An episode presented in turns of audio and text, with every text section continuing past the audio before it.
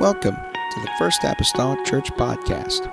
Our church mission is to love as God loves, showing compassion to every soul, thus winning those souls and equipping them to be sent out to plant and to harvest. Thank you for joining us today, and we hope that you are blessed by today's podcast.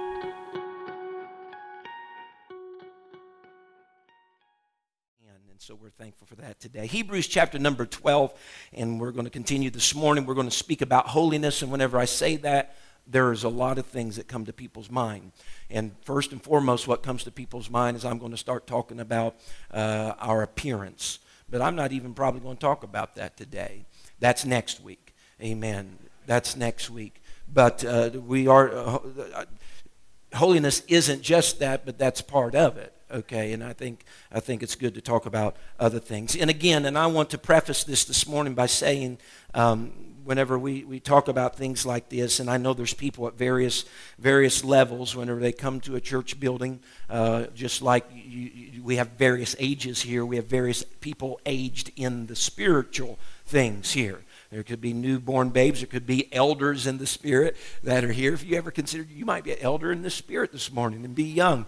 But uh, we have elders that are here. And so with that, the Bible even tells us that not every one of us, not every one of us use milk, but those of us, the scripture tells us that those that do use, use milk are unskillful in the word of righteousness. Now that's not, that's not a, uh, an insult. That's just an apparent thing concerning our maturity is at such a level that we can't, as I said last week, digest for all these things, for we're still yet a babe or a new convert.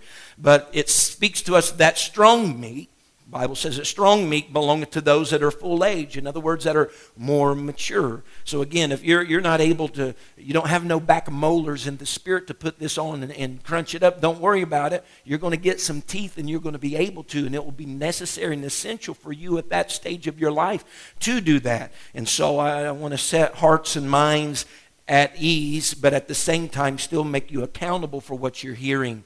Amen. This morning, Hebrews chapter number twelve, verse number fourteen, the Bible states these words: follow peace with all men and holiness, without which no man shall see the Lord. Follow peace with all men and holiness, without which no man shall see the Lord. And that is our subject matter for the next little while, uh, holiness this morning. Let's go to the Lord in prayer. Will you with me? Let's ask God to touch our hearts and minds. Maybe give us some enlightenment today. Lord, I come to you this morning. I'm thankful, God, Lord Jesus, for your spirit. I'm thankful, God, that you are able, Lord, to do whatever you would desire, Lord, or designed to do. I pray, God, today speak to us, Lord, through your word and by your word. Help us today, God. Grant us understanding. I pray, oh Lord Jesus, perhaps, Lord, bring enlightenment. God, maybe to each and every one of us, Lord, through some facet or fashion, God, whereby our lives, God, can be enriched by the word of God. I know you're going to help us today, Lord, and I just depend upon you, Lord, in that. In the lovely name of Jesus Christ that I pray, amen and amen. Everybody say amen. Amen. You may be seated this morning in the lovely name of the Lord. Holiness. The New International Version uh, renders that same verse like this: make an effort to live in peace with all men and to be holy. Without holiness, no one will see the Lord. There's something throughout Scripture, Old Testament and New Testament, and that is the Bible had holy people, holy places, and holy things. Terminology was using for that, that it wasn't just people that were holy, but there were places and things that were as well distinguished as being holy. Many times those people or those places or things were holy because they had been anointed for such a purpose or anointed for such a reason. Uh, people who were anointed were holy people. Places that were anointed or visited by the presence of God were known as holy places. Uh, anything that seemed like that was anointed, and we'll get into this a little later, that that holy anointing oil was used upon were called holy, because whenever God's Spirit touched them or that holy anointing oil touched them, it was setting that thing or that person or that place, setting them apart unto God for God's peculiar and particular use and purpose. They were set apart for God's purpose. So there's, there's nothing negative. I know sometimes uh, people may view the eye or the idea, their concept of holiness as that. But there's nothing, there's nothing negative about holiness. There's nothing negative about being called a holiness church. Amen. Nothing negative about being called a holiness church, because from my understanding in the Scripture and God's Word, in essence, that just means I'm a set apart church. I'm a church that is set apart for God's purpose and God's use for whatever He designs and desires and wants. So I don't take that negatively. I don't take that as an insult. I take that as a privilege, as a badge I want to wear on my rep- on my lapel, that I'm set apart for the Master's use and the Master's glory. Even the Old Testament, uh, whenever Moses constructed the tabernacle that was in the wilderness, uh, you'll remember you had that outer court, and then there was the holy place, and then there was the most holy place, or the holiest of holy. They had those two sections, the holy place and the holiest of holy. And God had commanded Moses to anoint these particular places and the things inside of these places, because they would be set apart for the use and the purpose of the Lord. He told him that every instrument in the tabernacle was to be anointed, and thus by them being anointed, they were holy. Everything, the altar, the laver, uh, the table of shewbread, uh, the candlestick, the altar of incense, everything. He says, I want you anointed, because this is just not going to be just any altar. This is going to be an altar for my purpose and my use. Because there were a lot of altars in that day. We'll agree with that. There were altars in high places, altars in various places. He says, but this altar is a holy altar. This is a distinguished altar. It's an altar that's going to be used for my purpose. And so whenever we have that type of endorsement upon our life, God's saying that this just isn't any people. This is a holy people.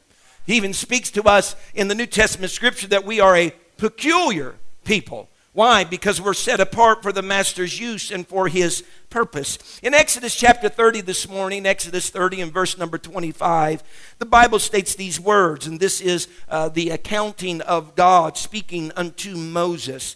And He says, and thou shalt make it an oil of holy ointment, an ointment com- compound after the art of the apothecary. It shall be a holy anointing oil.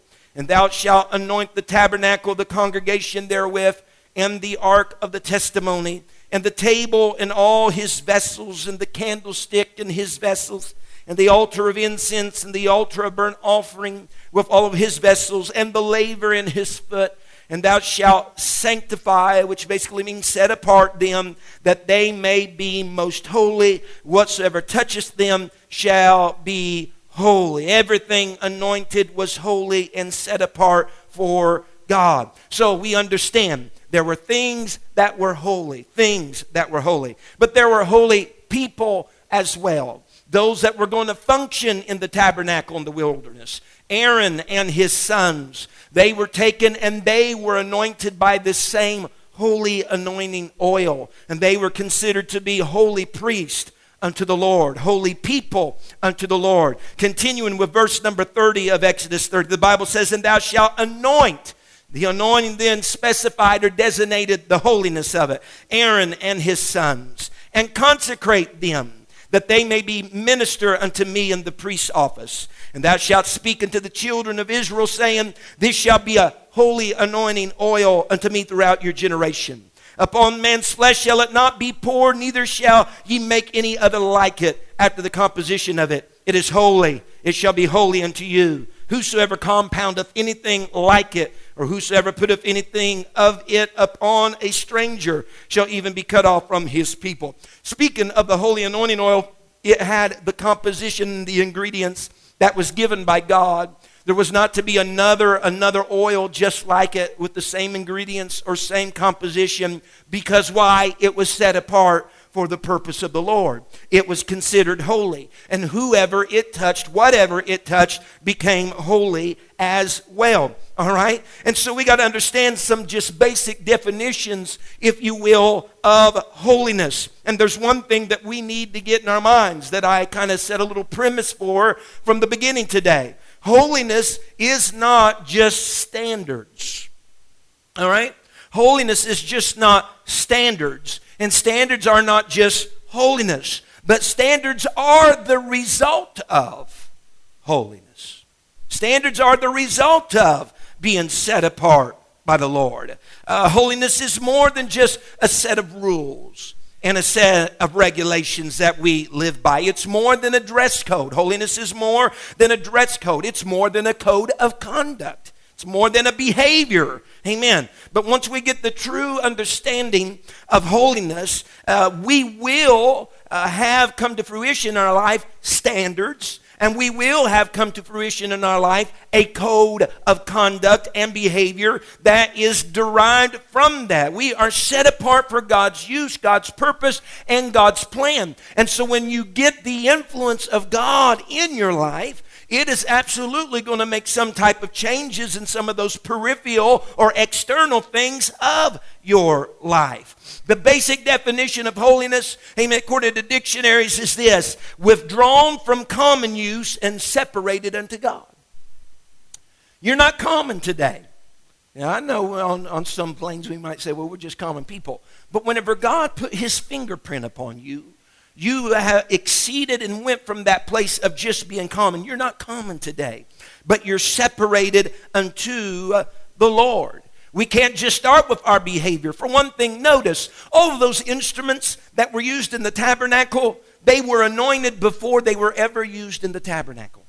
They were sanctioned as being holy before they were ever used in that purpose or in that way. That oil, if you will, that holy oil touched their lives, made them holy, and they served a purpose and a plan. Amen. Whenever we read in New Testament Scripture and throughout other places of Scripture, the Holy Ghost that you and I have many times is compared or likened to the oil. Many times likened to the oil. And I'd say this, you can have standards without having the Holy Ghost, but you can't be holy without having the Holy Ghost. Amen. You can have standards. You can even have a good code of conduct without the Holy Ghost. But you will not be holy without the Holy Ghost. Because just like that oil that anointed each of those pieces of furniture and those places in the tabernacle, therefore deemed them those things holy and set apart for the master's use, whenever you receive the baptism of the Spirit of the Holy Ghost in your life, it's like that oil of the Old Testament that's touching you, sanctioning you, setting you apart now as being holy for the master's use and the master's purpose. And there will be things as a result of that that will come about in your life that just go back and underscore and denote then your true set apart status in the Lord Jesus Christ. Amen. Because when I am holy, I'm exclusively set apart for him and nothing else. I'm not just a common person. I'm not just a normal Joe. Amen. But when we've been set apart for God, it's for God, what God wants. And see, that's where everything else flows, because God wants these other things in our life. And so when we're set apart for him, then those things just come naturally, because those are desires of our Lord. Those are desires for the one to whom we are set apart by. But what we deal with on a day-to-day basis, day-to-day basis is the fact of unholiness. Unholiness. We deal with unholiness in our life. Uh, things that are not sacred. Things that are profane, if you will. Uh, substances that we are held in bondage to. Unholy things. Unholy places. Unholy people. Amen. Commonness in sense. Just common things. Nothing, nothing that's special to God, but just common things. And whenever you come to the Lord and you start a relationship with God, you are still going to have days you're going to have to deal with the unholy things of life. And the only way that we can have victory over the unholy things in life is by exposing ourselves more to the holy things of life. Amen. Exposing ourselves to the Spirit of the Lord. So holiness is not just a behavior. We read in the Scripture in the book of Exodus, Old Testament three, we read of a biblical account of Moses on the backside of the desert. He's tending his father-in-law's uh, sheep while he's back there, and he's done this now for some forty years, so he's quite familiar with the terrain, he's familiar with the setting, and while he's back there, uh, there is a bush that is burning, but it's not being consumed. That catches the eye of Moses. He approaches and he draws near into that burning bush. The Bible speaks to us in Exodus three and five. And the Bible says this, draw not nigh thither. This is the Spirit of the Lord speaking from that bush. But put off thy shoes from off thy feet, for the place whereupon thou standest is holy ground. Now, how in the world did this ground become holy?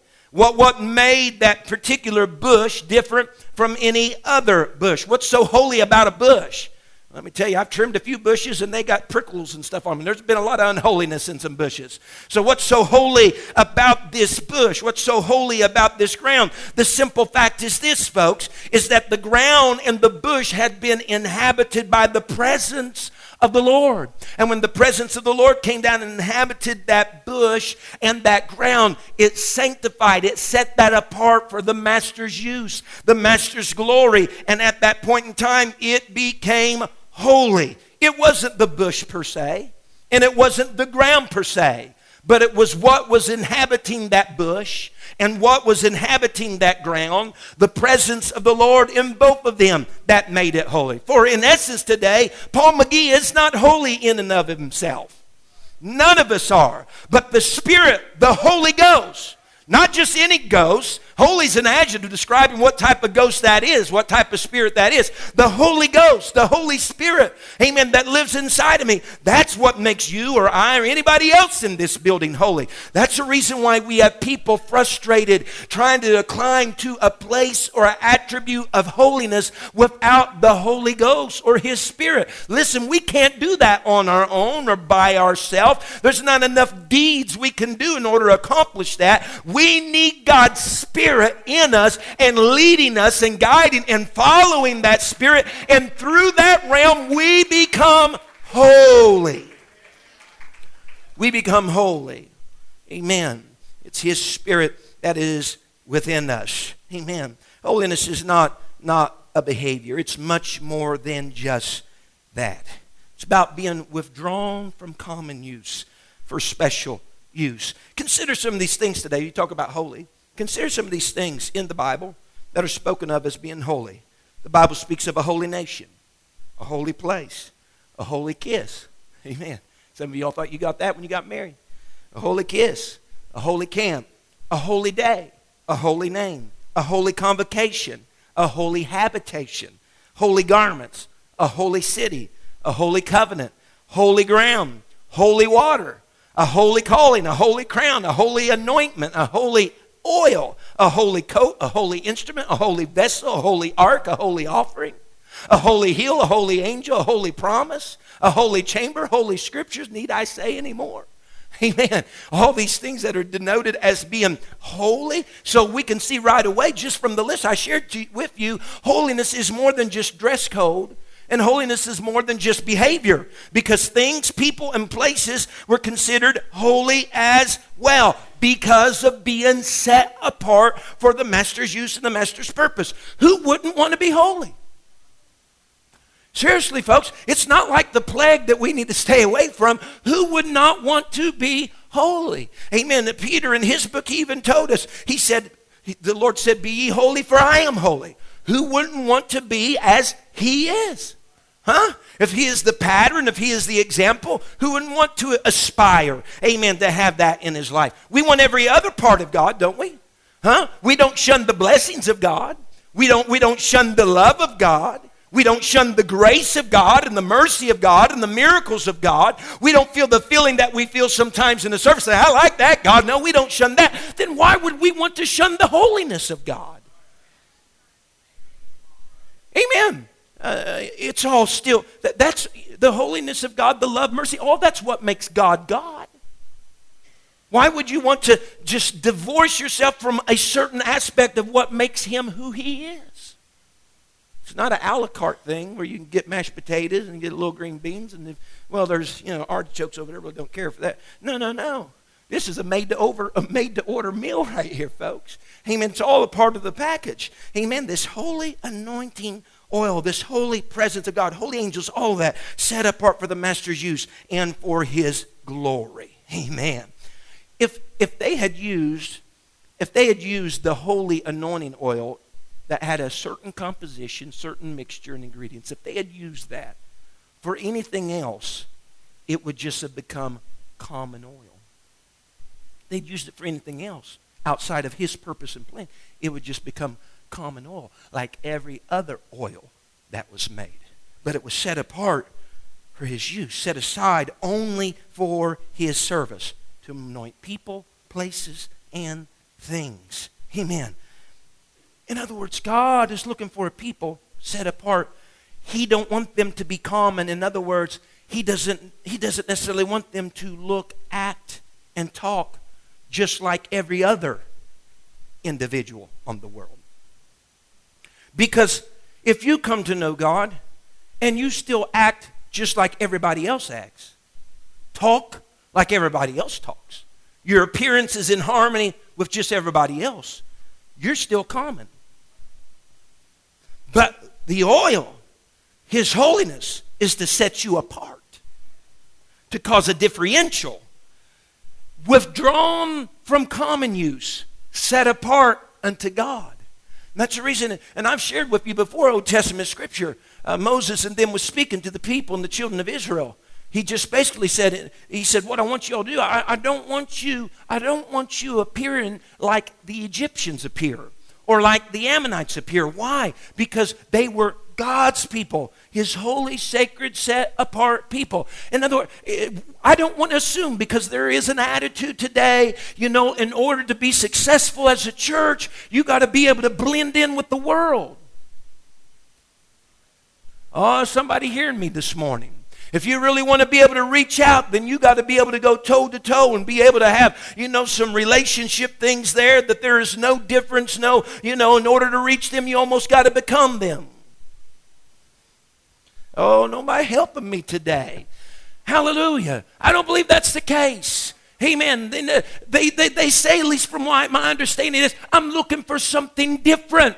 I'm looking for something different. Well, honey, if the church is not going to be any different than the world, and we're just going to be a bunch of commoners like they've already been exposed to, what's going to make them want to come to eleven twenty-one Cedar Street when that's not any different than something I've already been exposed to? No, you know what they're looking for? They're looking for a place where God's presence, his holiness, has sanctioned people. And I'm not just talking about dress. I'm just saying a place where he sanctioned people for use and for purpose. Hey, that's different. That's not like everything else. There's something peculiar. There's something different about that. That will draw people to the house of the Lord. That will draw people to a holy God. The holiness of God will. Moses drawn by the bush. There's all kinds of bushes out there, all kinds of bushes and ground out there, but the God of holiness that resided in that bush and ground, Moses, that caught his attention. He drew near to that. Why? Not because it was another bush, but because there's something different about that bush. There's something going on there. Hallelujah. I don't want to be the, the, the church that's another church on the corner. Let it be, there's something different about that. There's something going on there. I'm drawn to that. It's the holiness. It's the holiness of God. Amen. In the Hebrew language, which the Old Testament is written in, the word holiness is Kodesh. Kodesh means to be sanctified, which basically means to be set apart. It means to be godly, pure, and to set aside. In the Greek language, holiness in the New Testament scripture, which the New Testament was written in Greek, holiness means wholeness. That's W H O L E N E S S, wholeness or completeness. Amen. I like that, New Testament, wholeness or completeness. Because the New Testament writer even told us that we are complete in him. Mm-hmm. We are complete in him. And a large portion of that is due to the holiness of God. Amen. We're complete in him. Most important rule about holiness, though, is this, is that we seek out God's opinion on the subject matter rather than our own. Amen. People haven't even given us a chance sometimes because they formulated opinions about being a holiness church. Honestly, being a holiness church, because people have certain, again, preconceived ideas and notions about a holiness church. But if they were to understand what I'm just talking to you about this morning, we're set apart for his use, and His purpose in that basic definition were not for common use but separated for God, I think there would be perhaps a little bit different idea. Inherently inside of man, inside of us all, inside of society, ever since it began, has been a desire to see God. People have this notion in their life to worship. It can't be dammed up. They will worship something or someone. And so there's some type of inherent desire inside of mankind to see God. The Bible says in Lamentations three and verse number thirty-five, it says to turn aside the right of a man before the face of the most holy God, to subvert a man in his cause, the Lord approveth not. In other words, it just simply means this: to take away a man's right to the face of God is against God entirely. The Lord resents that. He resists that. He wants people to be able to have access to Him, as it were. Amen. And inside of every human being, they want to somehow experience or to see, if you will, God. Now, I understand Scripture says no man has seen God at no time, so on and so forth. But I'm saying to experience or have some type of inroad into God. We see throughout Scriptures, different people throughout God's Word has made that known in a verbal example. Some have said, if I could just see His face. Some of the great uh, Old Testament people have spoken of. Jacob is wrestling, as it were, with God in some type of a manifested angelic form, wrestling with God at the river of the brook Jabbok, that he might know His name. And to know His name was to see us. He said, I've seen the face of God. And he's, he's some, but he was wrestling with the angel, of course, manifested in some way, amen, that he could see. But he said, I, I've seen the face of God. He was desiring and struggling in that struggle, re- ready to go to whatever lengths he needed just to experience God. Moses talked to God and, and, God, and asked God if he could see him, and, and God said, Moses, I'll put you in the cleft of the rock here, and I'll allow my hinder parts to go by, and I'll cover you up that you might just even see my hinder parts. Moses had a desire to experience God. Job even cried out. He said, I looked on my left hand, He wasn't there, on my right hand, in front of me, behind me. If, he said, if I just might find Him, if I just might come to where His seat was. Job was wanting some type of experience with God. Amen. Is wanting an experience with God. And so man is seeking for an experience with God, or seeking the face of God. Amen. And this is constantly the story. But but but how can I see the face of God? How can I see the face of God?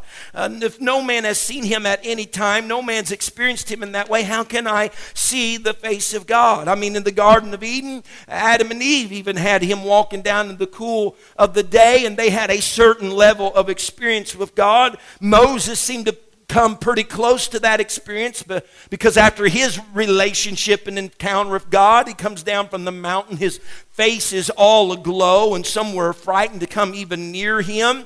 But if you'll realize that God is, as we say, holiness is not so much an attribute of God as it is God. Just like we talk about love, love isn't so much an attribute of God as it is, the Bible says, God is love. When we talk, when we talk about all those things, mercy, grace, all that, it's not so much attributes of Him as that is Him. He is mercy. He is grace. He is holiness. And so we've already, in these series of lessons, we talked about repentance, water baptism. Uh, we talked about spirit baptism. We had a great time talking about the Godhead last week, and tremendous things. And all these are great and wonderful. But we need to get to a place that we also come to the holiness of God in its purest purest form, and that is holiness is God. So I do want to be a holy people. I want to practice that, because to be holy is to be like Him, is to be like God. The Bible says God is holy, and there is a holiness about Him that is true, that is correct. And when we talk about holiness, there's two words that come to mind, and that is holiness is truth, and holiness is righteousness. Holiness is truth, and holiness is righteousness. Holiness is truth because there is no lie in it. There's no lie in it. It's absolute, it's pure, it's undefiled. Holiness must be pure, all right? And holiness is righteousness, amen? Because righteousness is the intent on having truth and being truthful to all things. So righteousness and truth play a big role in the meaning of holiness. The Bible says in Isaiah six, verses one through three, uh, Isaiah visits there the throne of God. He said, I saw also the Lord sitting upon the throne, high and lifted up, and his train filled the temple. Above it stood the seraphims. Each one had six wings, and with twain he covered his face, and with twain he covered his feet, and with twain he did fly, and cried, and one cried unto another, saying, Holy, holy, holy is the Lord of hosts. The whole earth is full of his glory. Holy, holy. I know we've spoke about this some whenever we talked about it in the book of Revelation uh, on Wednesday nights. But again, if I just may underscore, because not everybody's here on Wednesday nights, that, you know, those seraphims could have cried, grace, grace, grace. Just as well as mercy, mercy, mercy, love, love, love. But the things that they were crying there in the throne room was holy, holy, holy. Holiness is synonymous with infinity, if you will, when the infinite God that we have, his omnipresence, his ability of being everywhere. We spoke about a little bit last week, his omnipotence, his, his all power of Revelations one eight. He's the almighty God, the almighty God. His omniscience, his all-knowing, knowing what is going on seemingly everywhere. When Isaiah saw God high and lifted up on his throne, he's seen all the power, if you will, all of that all-knowing God. He's seen all that all-presence, that all-presence of that almighty God that was upon the throne as the angels were crying, holy, holy, holy is the Lord of hosts. And Isaiah said, I saw the Lord, I saw the Lord. This is what man uh, throughout the period of time has been desiring, to see the Lord. And Isaiah says, uh, as they're crying, holy, holy, holy, he says, in that, in that context, I saw the Lord. In other words, your picture of the Lord will never be any clearer or more revelatory than you seeing God in his holiness. Seeing God in his holiness. It captured his attention. Here's unlimited power. Here's unlimited knowledge. Here's unlimited presence. And it will, it will, it will take holiness for a revival in our world today. Amen. It will take holiness for revival in our world today. Amen. We need that all-knowing, all-powerful, all-present God. And it's going to take his holiness in order to reveal that, amen, to us today. Amen. I don't want to have a, a doubt about God's ability. Amen. That's part of his holiness. He can do anything. He's all-powerful. Amen. I don't want to think that I have a problem that he cannot deal with. Because that's a part of God's holiness. Amen. His power. I, I don't want to think that there's a situation in my life that can hinder my walk with God and that it's just going to trip me up and make me unable or just render me uh, disabled. No, no, no. I want to get a picture of his holiness. Because when I get a picture of his holiness, there's nothing too hard for God. When I get a picture of his holiness, there's nothing that crops up in my life that's going to disable my relationship with God. When I get a picture of his holiness, it puts all things in perspective. I know now. We look through a glass darkly, but the Bible says, then we shall see face to face. So I know we have a limited view, but whenever you break down God's holiness, it describes all of his power, all of his presence, amen, and all of his knowledge wrapped up in one. We, we spend our lives up on this earth in somewhat of a earthly pursuit. Uh, we repent. We get baptized in Jesus' name. We're born again of the Spirit of God. And we have to deal then with the unholiness in our own lives. And we deal with the unholiness or the ungodliness. We deal with sin. And just when we think we're getting just beyond one situation, just when we think we're just getting past that one, there's another one waiting on the backside of that for us to contend with. And then there's all the mess and confusion of our past life that we've drug like baggage on our heels into the presence of the Lord. And we're dealing with our past lives and, and the cluttering of our past lives that now seems to be cluttering our present lives. And we think, man, how in the world can I live victoriously while I'm dealing with all the unholiness? How can I live victoriously with all my past that's right behind me? I tell you what we need, folks. We need a touch of God. We need a touch of his holiness. That's the reason why we try to teach and preach people that come to the Lord, get, get baptized in Jesus' name, filled with the Holy Ghost, we say you need to just keep some spiritual disciplines in your life. You need to have the Word of God being ingested in your life. You need to have a time of prayer in your life. Why? Why, Pastor? Why you say all that stuff? Because from this day forward, you're going to be dealing with some unholiness in your life. There's going to be some mess from your past that's going to be a try to brought up in your face. How are you going to survive that? You need a touch of God in your life, and you'll get that through prayer. You'll get that through fasting. You'll get that through Bible reading.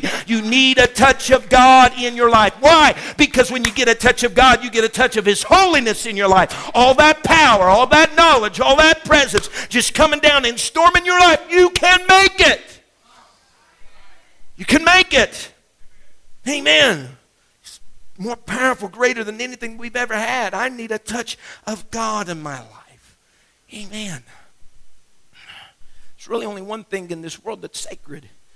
Amen. Only one thing that is really sacred to God. Really. We talk about and we, we respect the idea of Jerusalem and Jewish people and even the church building. We reverence that. Our Bibles, we reference, you know, those things because they're set aside for the master's use and the master's purpose. But in reality, there's only one true thing that is absolutely sacred to God in this life, and that is the souls of men and women that are sitting before me. The souls of men and women that are sitting before me. Because it was for that purpose that God humbled Himself to this world and took on the form of humanity and gave His life. It wasn't for a building per se. It wasn't for Jerusalem per se. But it was for the souls of men and women. Amen. Souls of men and women that God wanted to save, that God wanted to put His stamp of holiness upon. Amen. And so our earthly pursuit is just going through this life, trying to get through another day. But our heavenly pursuit is in becoming holy. And I do say becoming. Because I don't think that you just ever just reach that place and it's a destination you hit and it's over. But I believe it's a constant process. Amen. To, the old song used to say, to be like Jesus, to be like Him. Amen. It's, it's like a finish line that's ever before us, but we're not discouraged and constantly trying to reach it, just to be like the Lord. We know in Hebrews twelve fourteen that our Bible said that without holiness, follow all men with peace and holiness, without which no man shall see the Lord. Amen. Holiness may be somewhat of an earthly pursuit, but it's an earthly pursuit that's trying to get us in alignment for a heavenly encounter. Amen.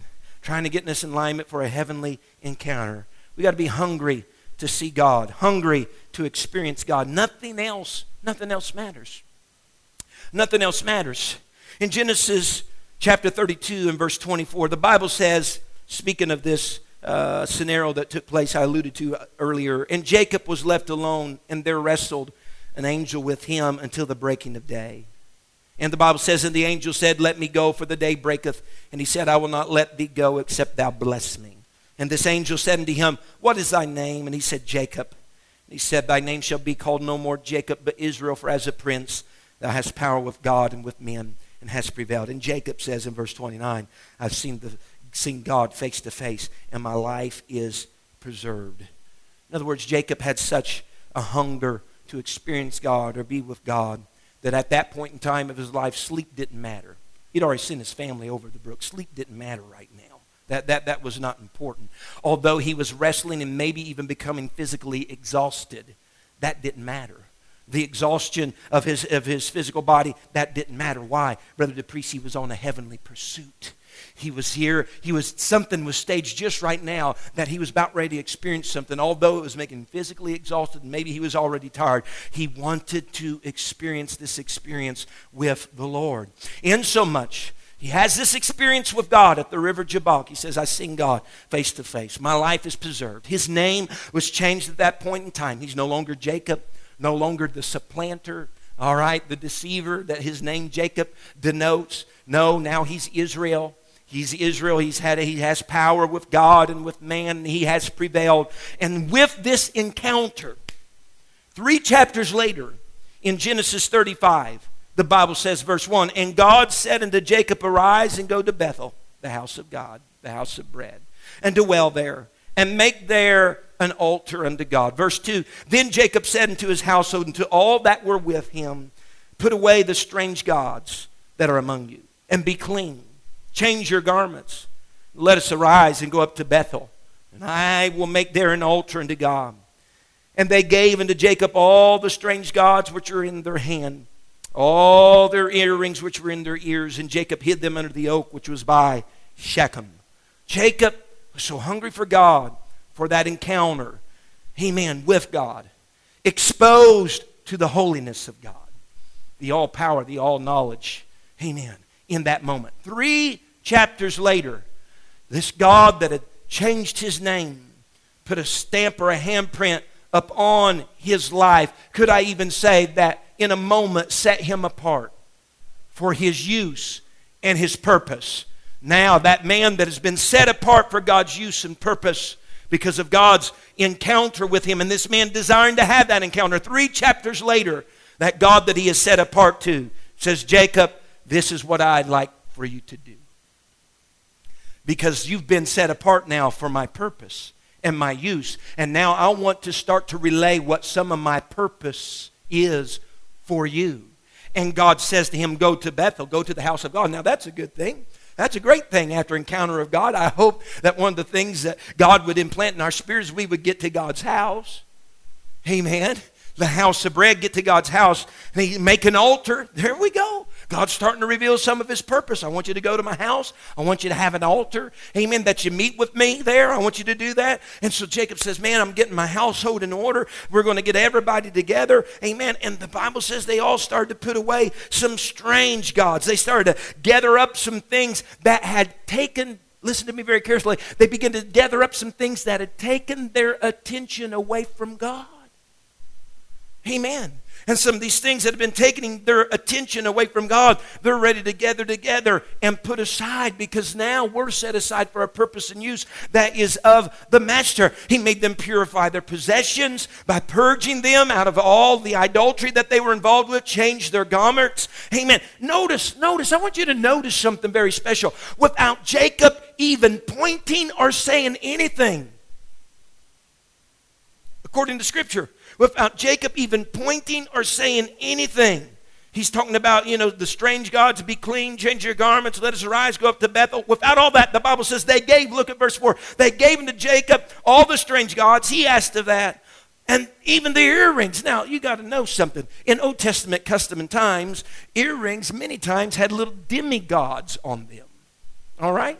And so some of their idolatry was even what they wore in their ears, because it had a representation of the God that they served and adored. But without Jacob saying anything, they're already rendering over all of these things and gathering up all these things and leaving behind anything that may cripple their pursuit of God. See, it's good to have checkpoints in our life. Even after we receive the Spirit of the Lord, it's good to have checkpoints in our life that we stop and we evaluate things that may be actively in our life that could be hindering our pursuit of God. Because I guarantee you, in this thing called Christian living, there's going to be some things that's going to sneak in. Bible speaks in the New Testament, stuff that creeps in unawares. Amen? And we just kind of we just kind of absorb that into our system without even thinking or knowing, and it seems very, very benign. It's though it's nothing hurtful, but that's the reason why we got to stop every once in a while, take a little self-inventory here. Is this hindering my pursuit of God? Is this making me just as a common man? Because I'm not.